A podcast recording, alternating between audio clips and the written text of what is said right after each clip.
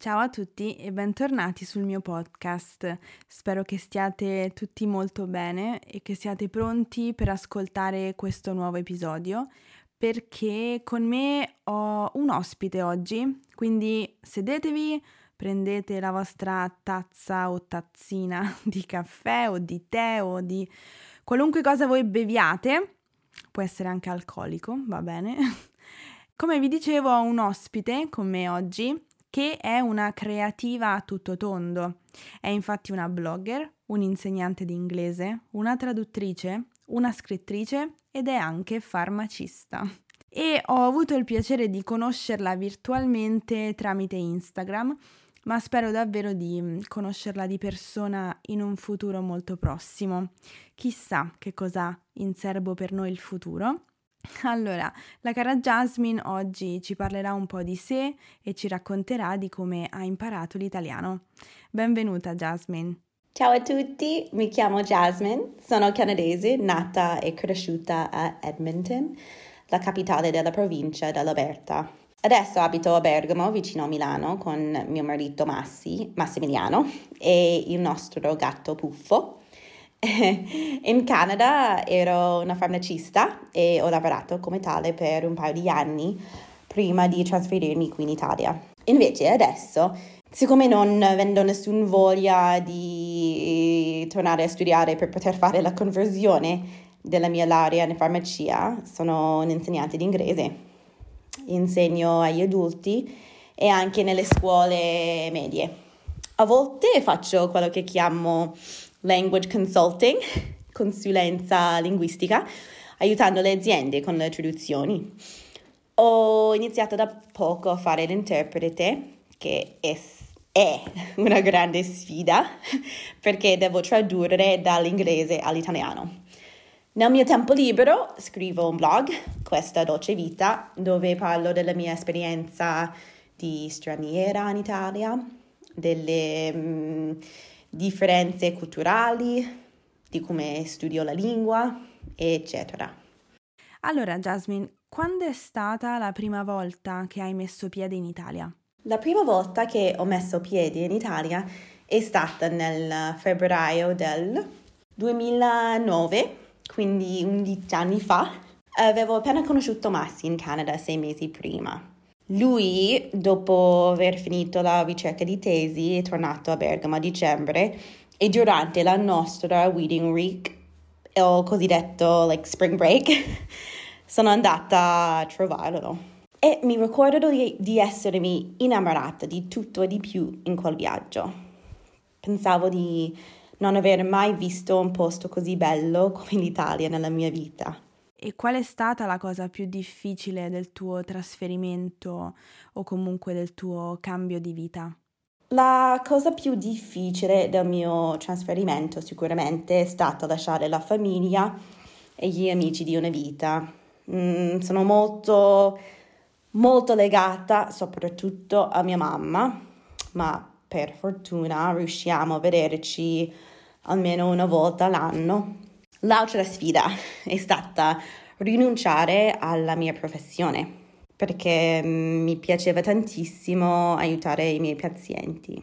Se potessi tornare indietro, c'è qualcosa che faresti diversamente?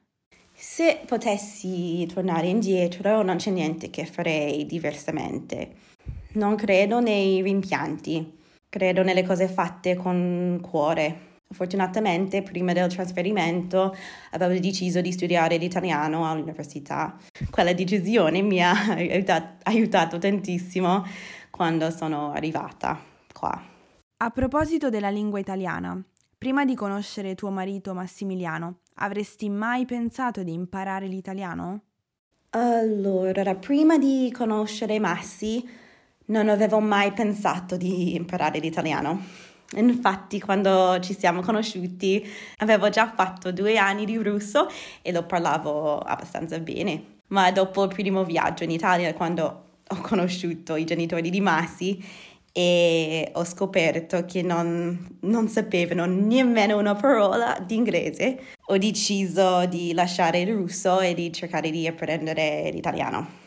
Quindi posso dire di non aver imparato l'italiano per Massi, ma per i miei suoceri. Toglimi una curiosità. A casa che, che lingua parlate? A casa parliamo misto di italiano e inglese, a volte cambiando perfino nella stessa frase. Per esempio, hai preso le crocchette per le, the cat? Or have you seen where I put my occhiali? Poi dipende anche dalla stanchezza. Alla sera forse preferisco l'inglese e Massi preferisce l'italiano. E quando guardiamo una serie televisiva la guardiamo sempre nella lingua originale con sottotitoli. Tu sei immersa nella lingua e nella cultura italiana da molto tempo. Pensi sia sufficiente questo per imparare una lingua o comunque nel nostro caso l'italiano? Assolutamente no. Non penso che sia abbastanza essere immersi nella lingua per impararla. Per la maggior parte delle persone, noi che non siamo geni, non è abbastanza. Io ho più di 5 anni di corsi di lingua italiana alle spalle e, per esempio, quando sono venuta in Italia avevo già la base, la, la base grammaticale.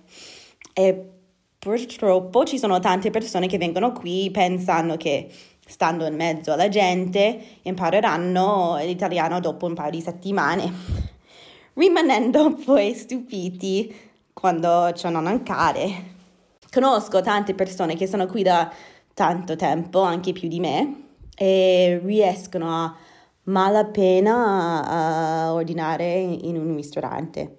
Oltre a studiare ci vogliono la passione e la volontà per imparare una lingua. A volte le persone mi chiedono quanto tempo ho impiegato per imparare l'italiano. La mia risposta è sempre lo sto ancora imparando. È la verità. Cioè, ogni giorno cerco di leggere in italiano, di insegnarmi delle parole nuove, delle espressioni nuove, di parlare con tutti. La commessa al supermercato dove vado ormai conosce la storia della mia vita.